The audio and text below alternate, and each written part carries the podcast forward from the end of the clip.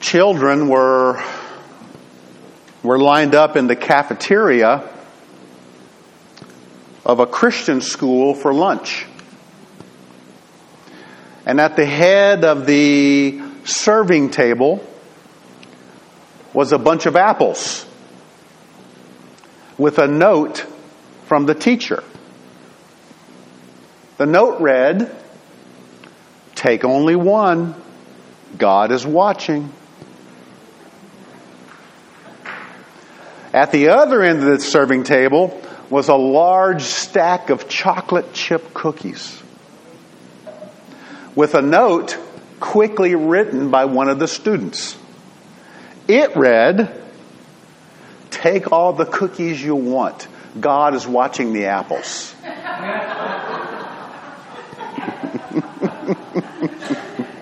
I just, that's funny. That's good. In some respects, is that rain? Wow. In some respects, members in our next church in Revelation may have had the same idea. Thinking that God's attention was directed elsewhere to the bigger churches and to the larger cities. He's watching the apples, not the cookies. But that was not the case, as they would soon find out in their letter from the Lord. We are continuing our, our study of these letters to seven real churches in Asia Minor. And we've already looked at the first three the church in Ephesus. You remember that? The church in Ephesus, which was an unloving church. The church in Smyrna, which was a suffering church. Remember, they're being persecuted. And the church in Pergamum, which was a compromising church. This morning we'll be looking at the, the fourth church on this postal route. I think you see it behind me there. And that's the church in Thyatira. You see, Thyatira starts to come back down. Pergamum is at the top, and now it's starting to come back down this loop to Thyatira. And as we have done in the past, before we take a look at the church, I want to first take a look at the city. Okay? I think you might see a slide of some of the ruins of, of Thyatira. Thyatira was the smallest, the smallest of the seven cities. A town situated in the shadows of its larger neighbors, Pergamum and Sardis. It was a, a military town as it housed a, a Roman garrison. And it could also be described as a, a blue collar town, a working man's town, due to the manufacturing and trade industry that was predominantly found there. The manufacturing of textiles, such as woolen goods, appears to have been a, a booming business in Thyatira, as well as their, their metalworking industry. But they were most famous for their dye making.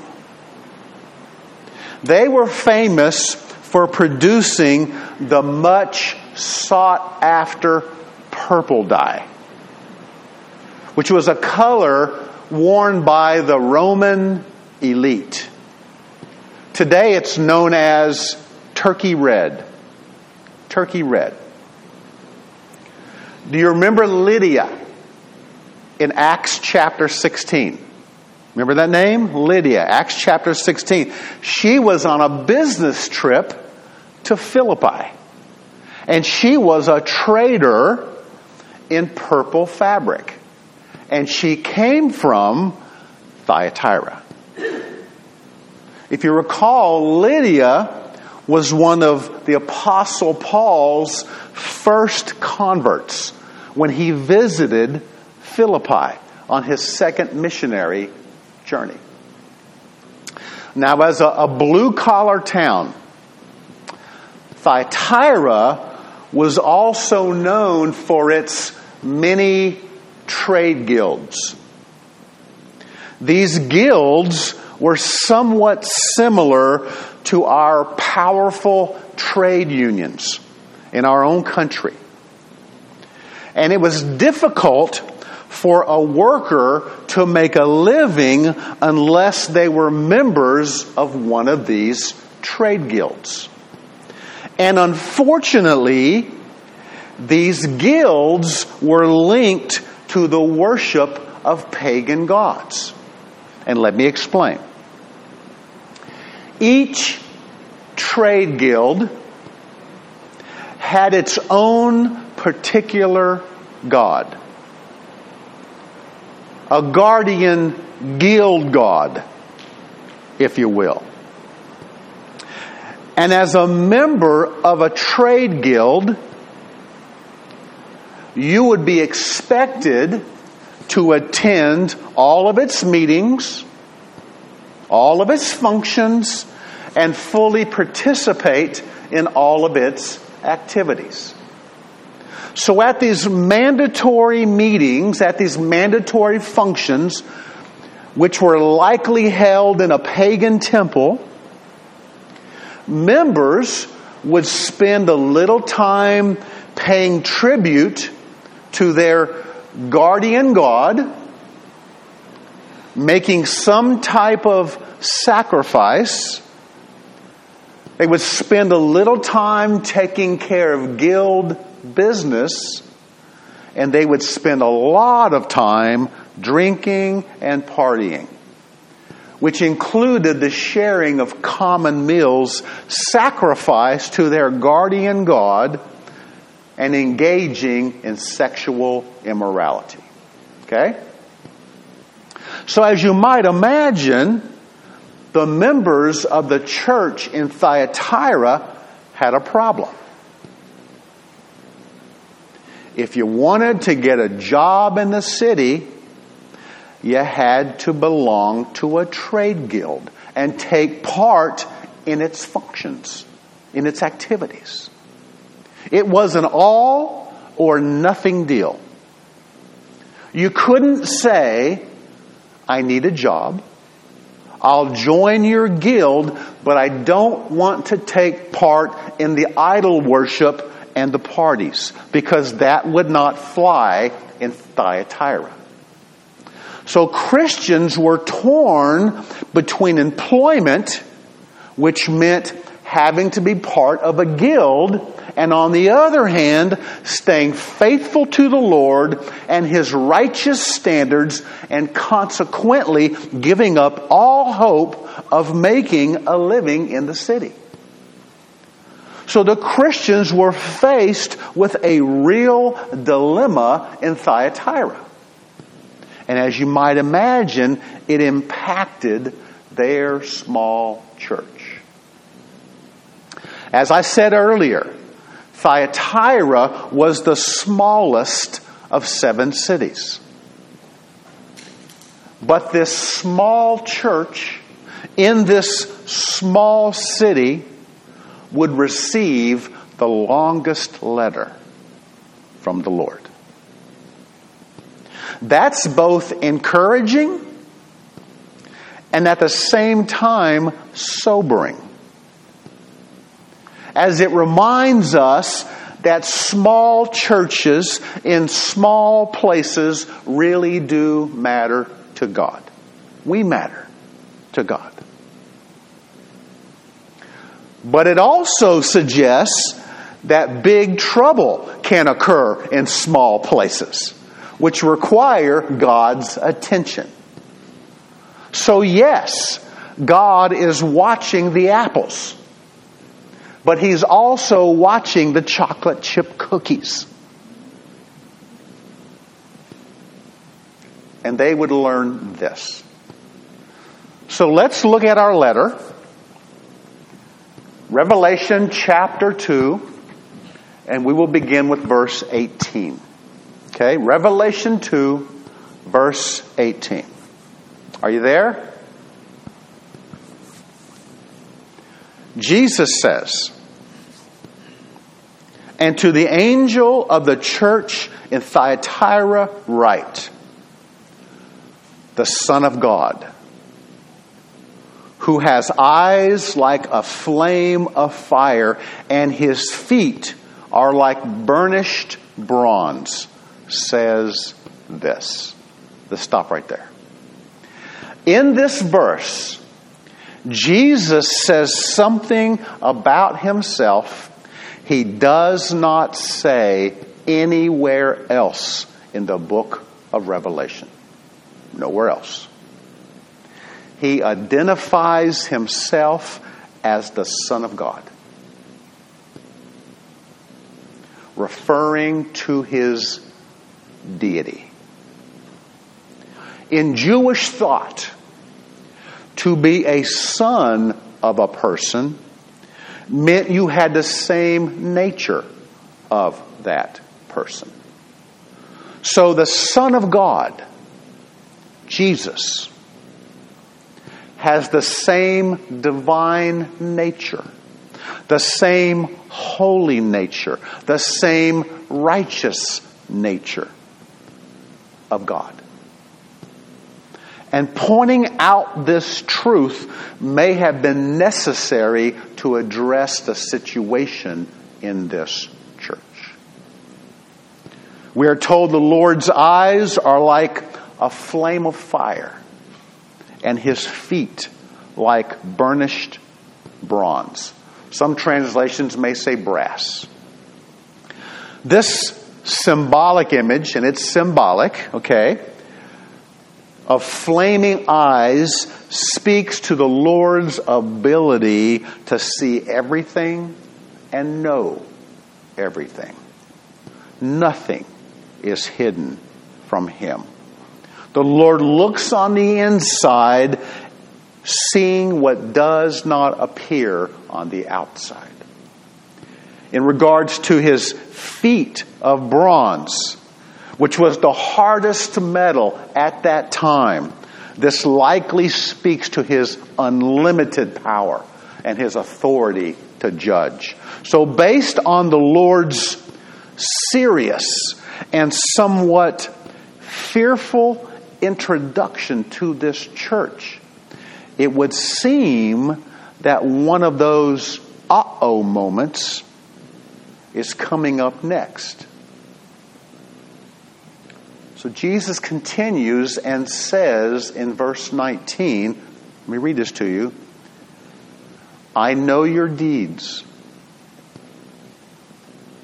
and your love and faith and service and perseverance, and that your deeds of late are greater than at first. Jesus said, I know what you're doing. I see your deeds. I see the love and I see the faith you have. I see your service and your patience, and I see that your deeds are growing. In light of his serious and somewhat fearful introduction, we may not have expected these words from Jesus, but here they are. This church actually had works of love and service. They showed care and interest and concern for others, unlike the church in Ephesus, which was a, an unloving church. Jesus gave them an A plus for their deeds to others. Their ministry was growing, growing in faith, growing in love, growing in hope. And that growth was seen in the way they worshiped and served and reached out to others. Jesus even commended them for their faith. They sincerely trusted in Him. These are nice, hard-working, faithful, loving people. This sounds like an ideal church, does it not? And on top of that, it does not appear this church was being persecuted by the Jews or the Romans. It would seem they are being completely left alone. So, what could have prompted the Lord's imagery of his fiery eyes and his feet of bronze? Well, let's find out. Look at verses 20 and 21. But. That's a big little word, isn't it? Not a good word to hear. I love you, but. but I have this against you that you tolerate that woman Jezebel who calls herself a prophetess. And she teaches and leads my bondservants astray so that they commit acts of immorality and eat things sacrificed to idols. I gave her time to repent, and she does not want to repent of her immorality. Let's stop there. Despite the faithfulness and the love and the ministry of many in this church, Jesus identified two other groups of people in this seemingly fractured church. Those who were engaged in wickedness and those who tolerated the wickedness and looked the other way. Jesus pointed out that those engaged in the wickedness were corrupted by a woman symbolically named Jezebel. I say symbolically because who names their daughter Jezebel after? It's just. it's like naming your son Judas. Who does that? We know that name from the Old Testament, don't we? If you recall, Jezebel was an evil woman mentioned in 1st and 2nd Kings.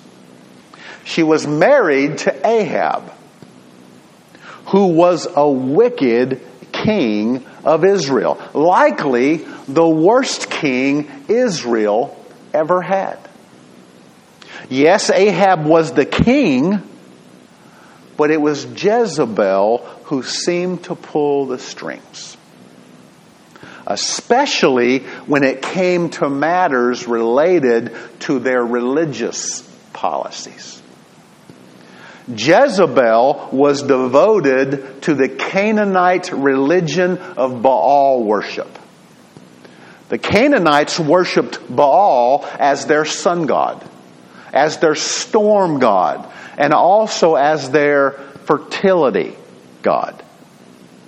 And as such, sexual immorality was at the root of their pagan rituals. When Jezebel became queen, she first turned the heart of the king.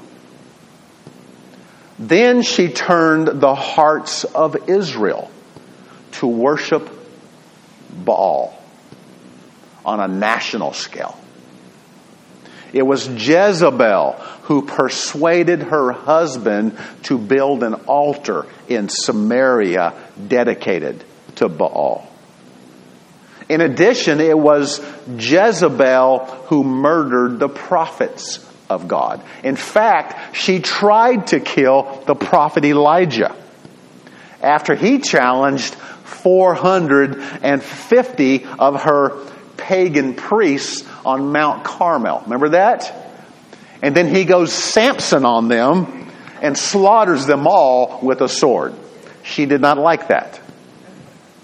So that's the Jezebel in the Old Testament. And it appears we have a type of Jezebel in this church in Thyatira. But how could such a woman come to power? We're told that she called herself a prophetess, meaning she claimed to hear from God and to speak for God. Just like the first Jezebel, this woman was apparently clever and persuasive, and she knew what strings to pull to get her way. This Jezebel had a reputation for teaching.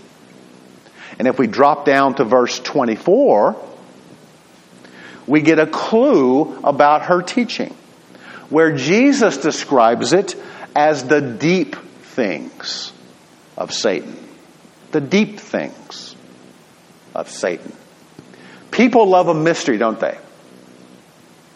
People love secrets. And it seems this Jezebel presented her teaching as being hidden from normal Christians.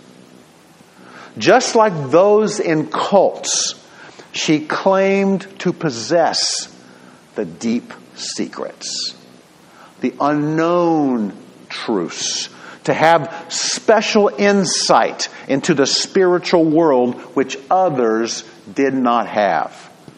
And that was likely, that's what likely made her attractive to others and enticed her followers away from the simple gospel. It was just too simple for them. She claimed to be God's prophet, when in fact, she spoke for Satan. This Jezebel became a, an influential leader, deliberately encouraging Christians to disregard God's word and their own consciences and to commit acts of immorality and to eat food sacrificed to idols.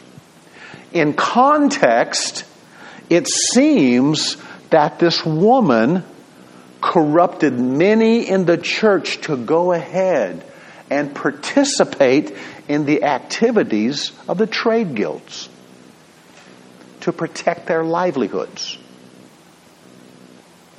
This Jezebel was saying, in effect, it's all right to go ahead and be part of the trade guild and to participate in their pagan worship and in their immoral activities. Don't worry about it. After all, you need to make a living. God has told me it's all right. Because what you do with your body doesn't impact your soul. You can take part in their activities and still be a good Christian. In other words, you can live like the devil from Monday to Saturday, but just make sure you're in church on Sunday and it'll be okay. her teaching was dead wrong. It was deceptive and it was from the devil. And for some, for some in this church, it was exactly what they wanted to hear. Do what you want, when you want, and with whom you want. It's all good with God. You can have your cake and your ice cream too. That's what they wanted to hear. Obviously, this was a problem in the church, but it wasn't the only problem in this church. there were people in this church who saw the wickedness for what it was. They knew the teaching of this Jezebel was sinful. They understood that God is holy and righteous. And yet, they chose to look the other way. They decided to stay in their own lane, if you will, to not get involved in another's business. Their motto was if you want to come to our church and believe what you want and do what you want, that's not our concern. Boy, that is relevant in the here and now, isn't it? We live in a culture where biblical doctrine is considered outdated and almost meaningless. And sinful activities are tolerated and are not called out for what they truly are. I mean, God forbid that we point out that sin is actually sin. And to really go overboard, I mean, really out on a limb, let's not mention the wages of sin or the existence of a real hell. Because if we do, we will be labeled as intolerant and hateful and judgmental. Let's talk about that for a moment. Because I want to clarify something that may be confusing, okay? Jesus told us in Matthew chapter 7, verse 1, you may know this verse, do not judge so that you will not be judged. You know that verse? Have you heard that verse? Do not judge so that you will not be judged. This is a very misunderstood and often misused verse. A verse used by well meaning Christians as a license to turn the other way and not to get involved.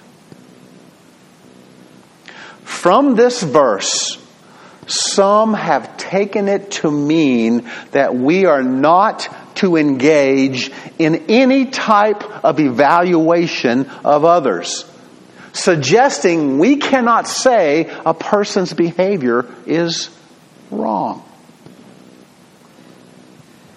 But that's not right.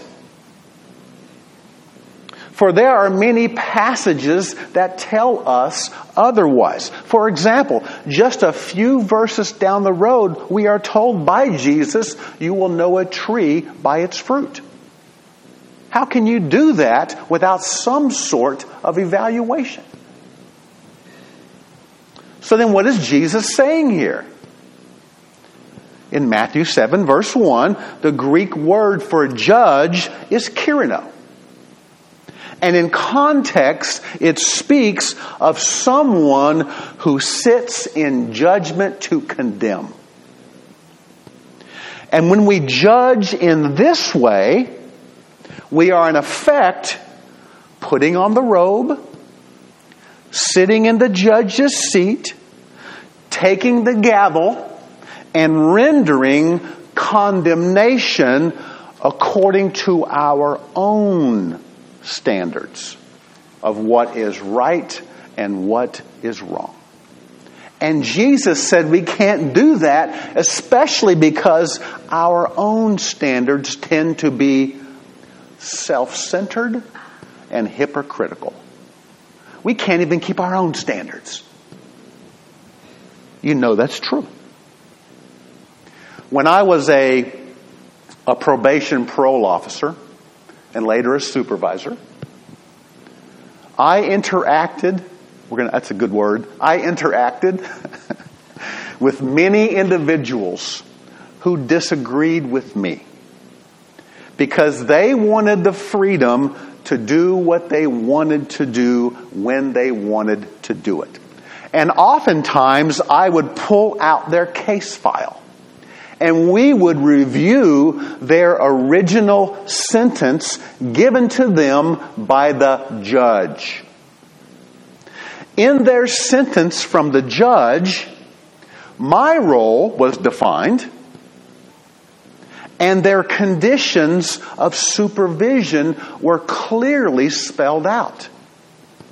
It was the judge who said what they could do and what they could not do.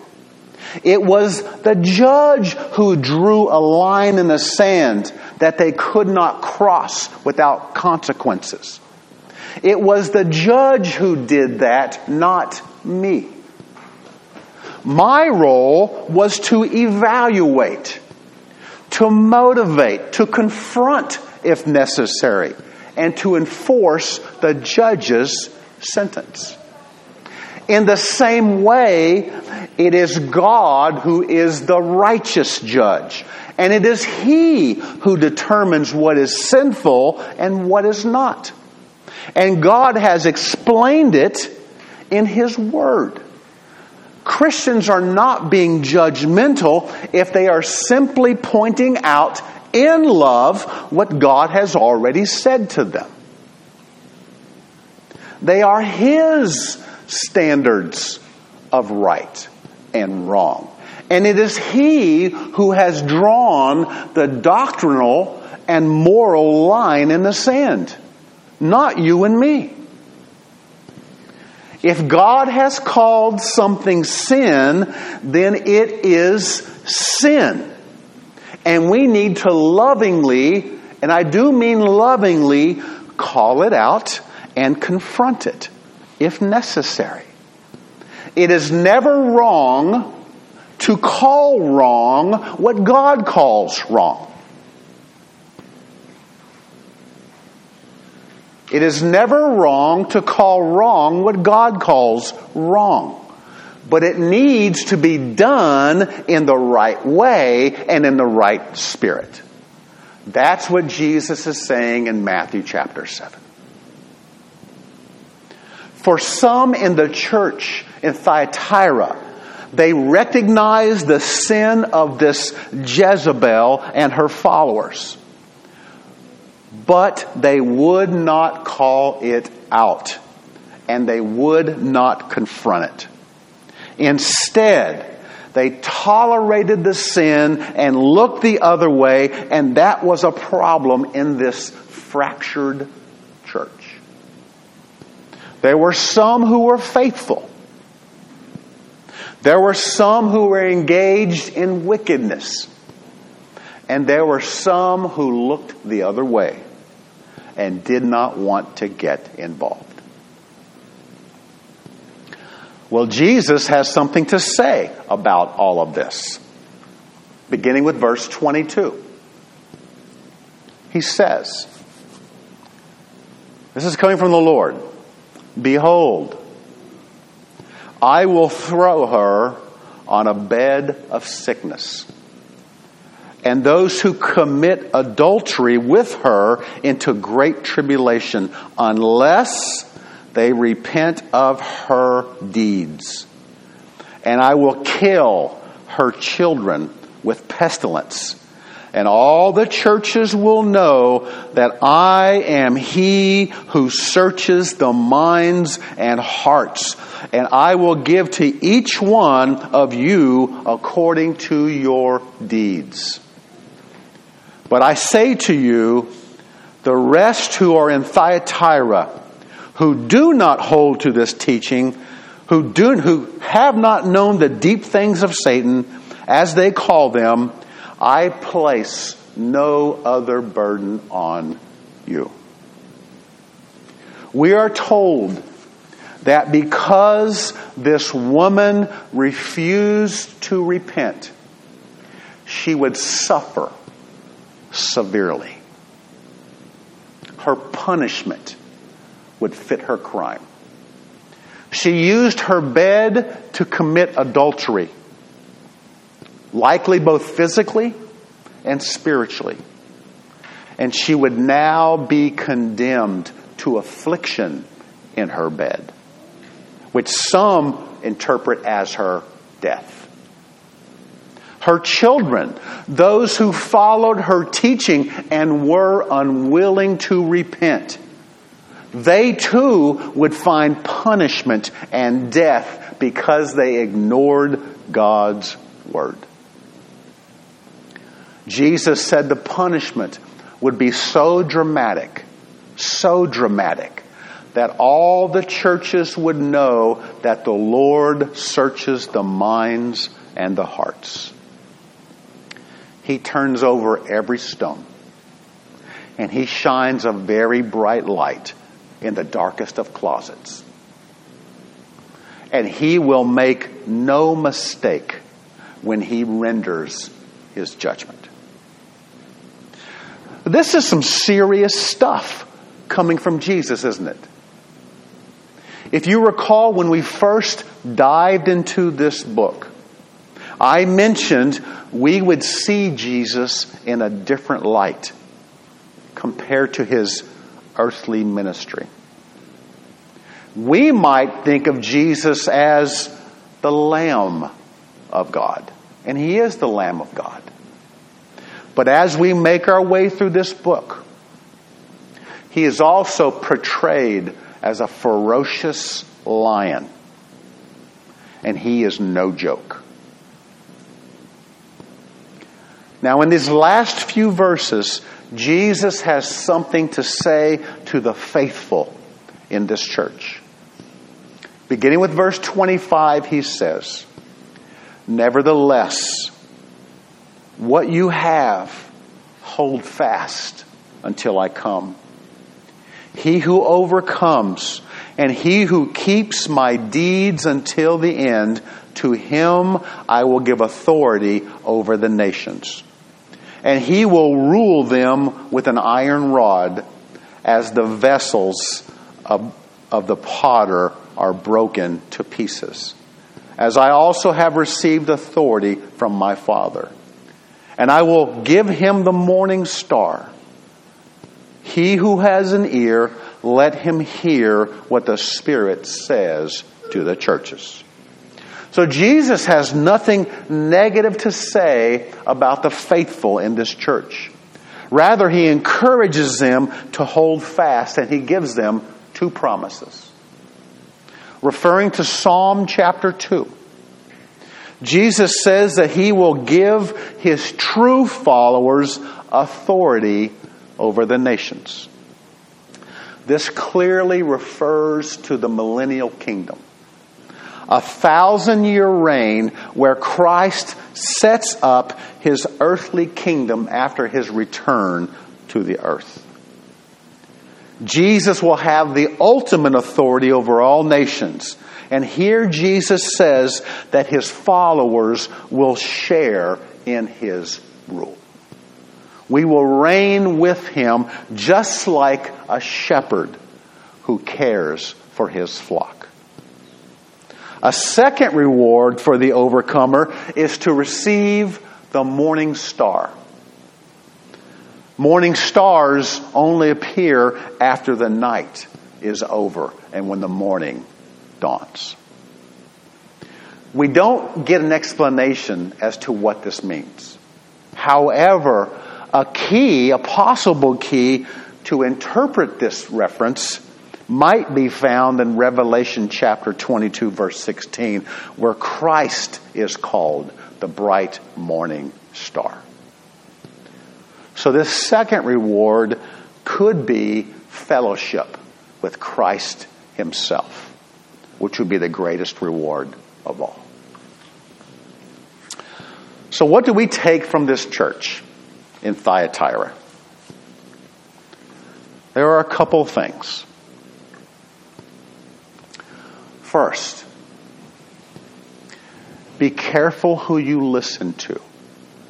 And that includes me as well. That includes me as well.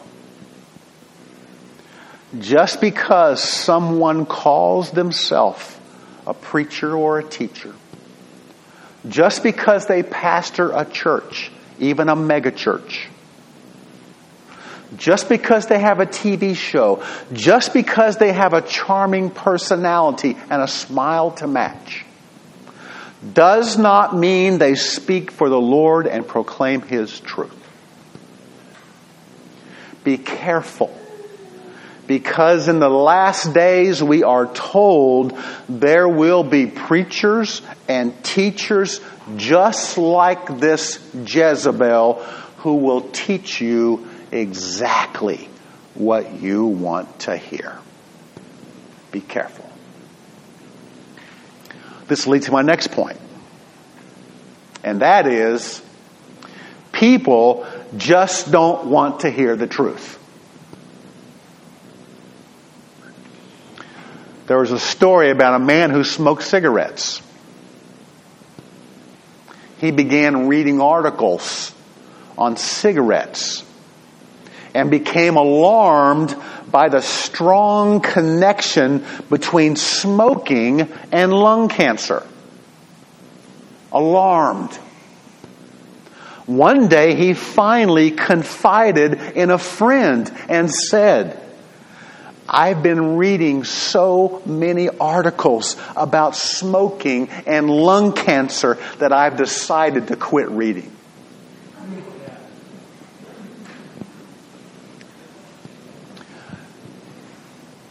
He didn't decide to quit smoking, but to quit reading.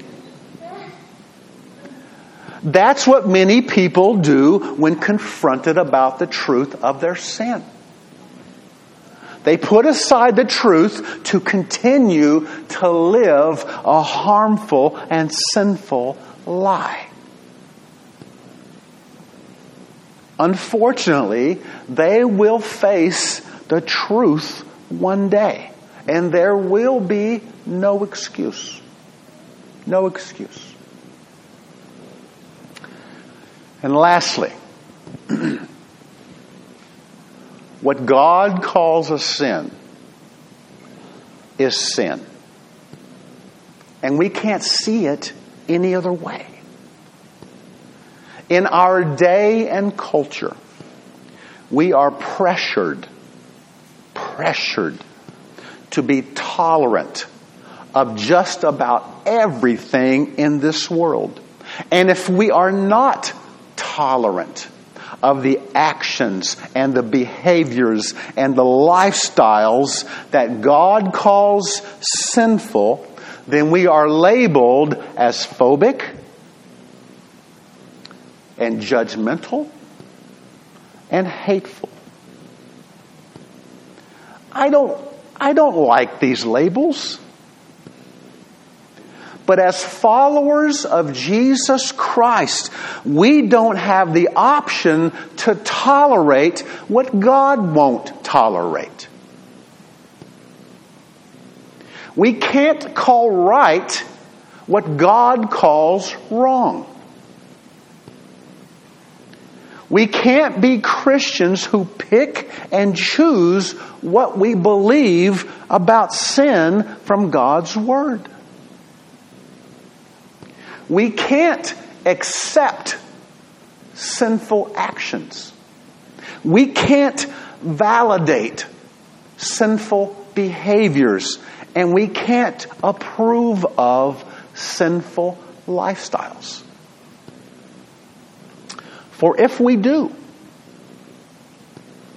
we become no different than those in the church of Thyatira who tolerated sin.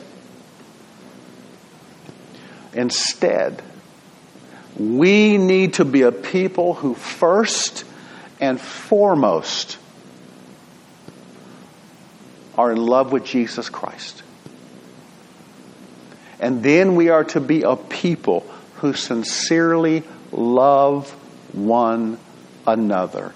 And that may include lovingly dealing with sin. It's not being hateful.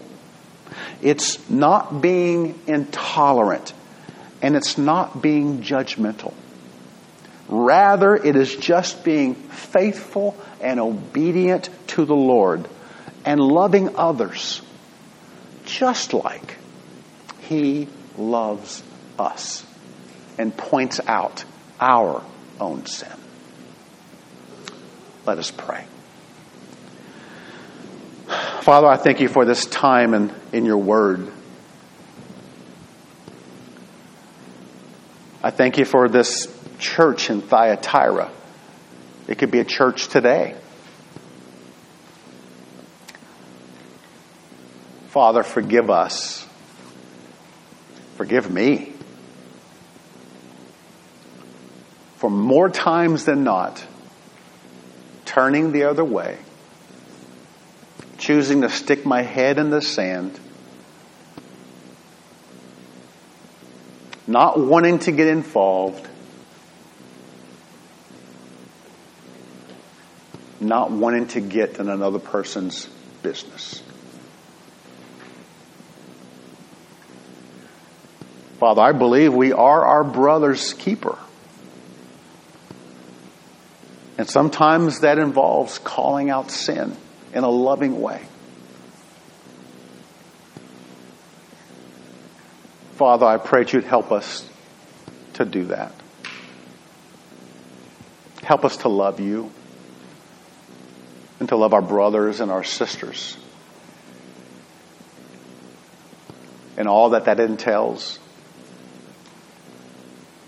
May you be honored and glorified in us. Give us courage, Father. Give us boldness. And give us love, Father, to deal with the sin in our lives and in the lives of others. Thank you, Lord. In Jesus' name. Amen. Oh. I will tell you that uh, this message made me really nervous, very apprehensive. Let me explain why.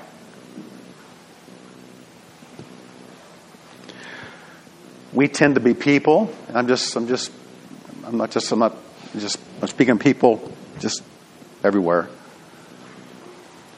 We tend to be people who go to extremes one way and swing the other way, right? So we talked about the church in Thyatira, and, and the, again, there were some who just chose to look the other way, to not get involved. Not my business. No, no, no, no, no, right? Hear no evil, see no evil, right? That's over here to the extreme. I fear sometimes, though, that, that we can swing over here and then become just hyper critical of sinners. Right? We go from, you know, turning a blind eye to the sin and then coming after coming after the sinners. In essence, what happens is we move from the church of Thyatira, who was very loving. They were a loving church, right? But tolerated sin. And we swing over here to being a church in Ephesus, who was doctrinally sound, doctrinally pure, but they were unloving. We swing the other direction. They became hypercritical and judgmental of everybody. They started attacking people. Instead of, instead of dealing with behavior, they started attacking people. And there's a difference in there. That's where I fear. I don't, I don't want to create a church. I don't want a church where, everybody's wearing these badges and just, that, that would be, that would be the church in Ephesus. That's where I get apprehensive sometimes. I don't want to, I, we can't, we can't go there. And the Bible gives us some clear instructions in Matthew chapter 18 as to how to deal, how to deal with sin in the church. And it's done in a loving way. With, with a, this attitude of a win win where everybody wins. That's the goal. Where we restore fellowship. That's the goal. Matthew 18. So, anyway, this was the church in, in, in Thyatira. It was a hard message. Also, a message that's very relevant today. Very relevant today. And I know we get pressured. We get pressured. Even in our own families. Even in our own families, we're pressured. It's hard. It's hard. I understand.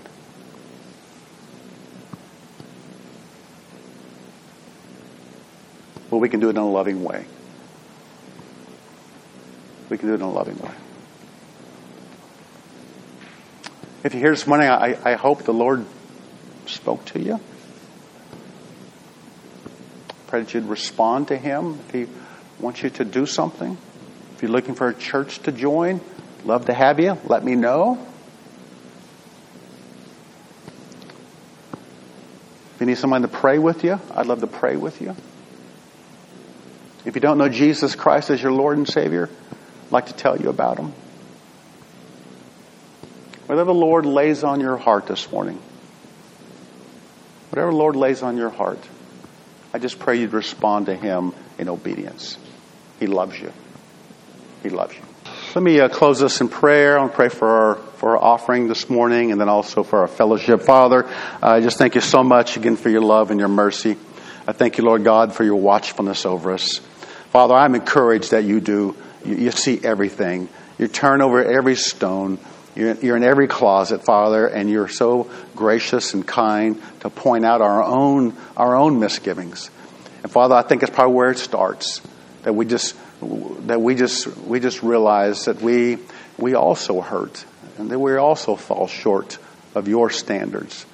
So, Father, don't let us become hypocritical. And Father, help us to not judge other people by our own self serving standards. Father, help us to know your word. Help us to live by your word, Lord God.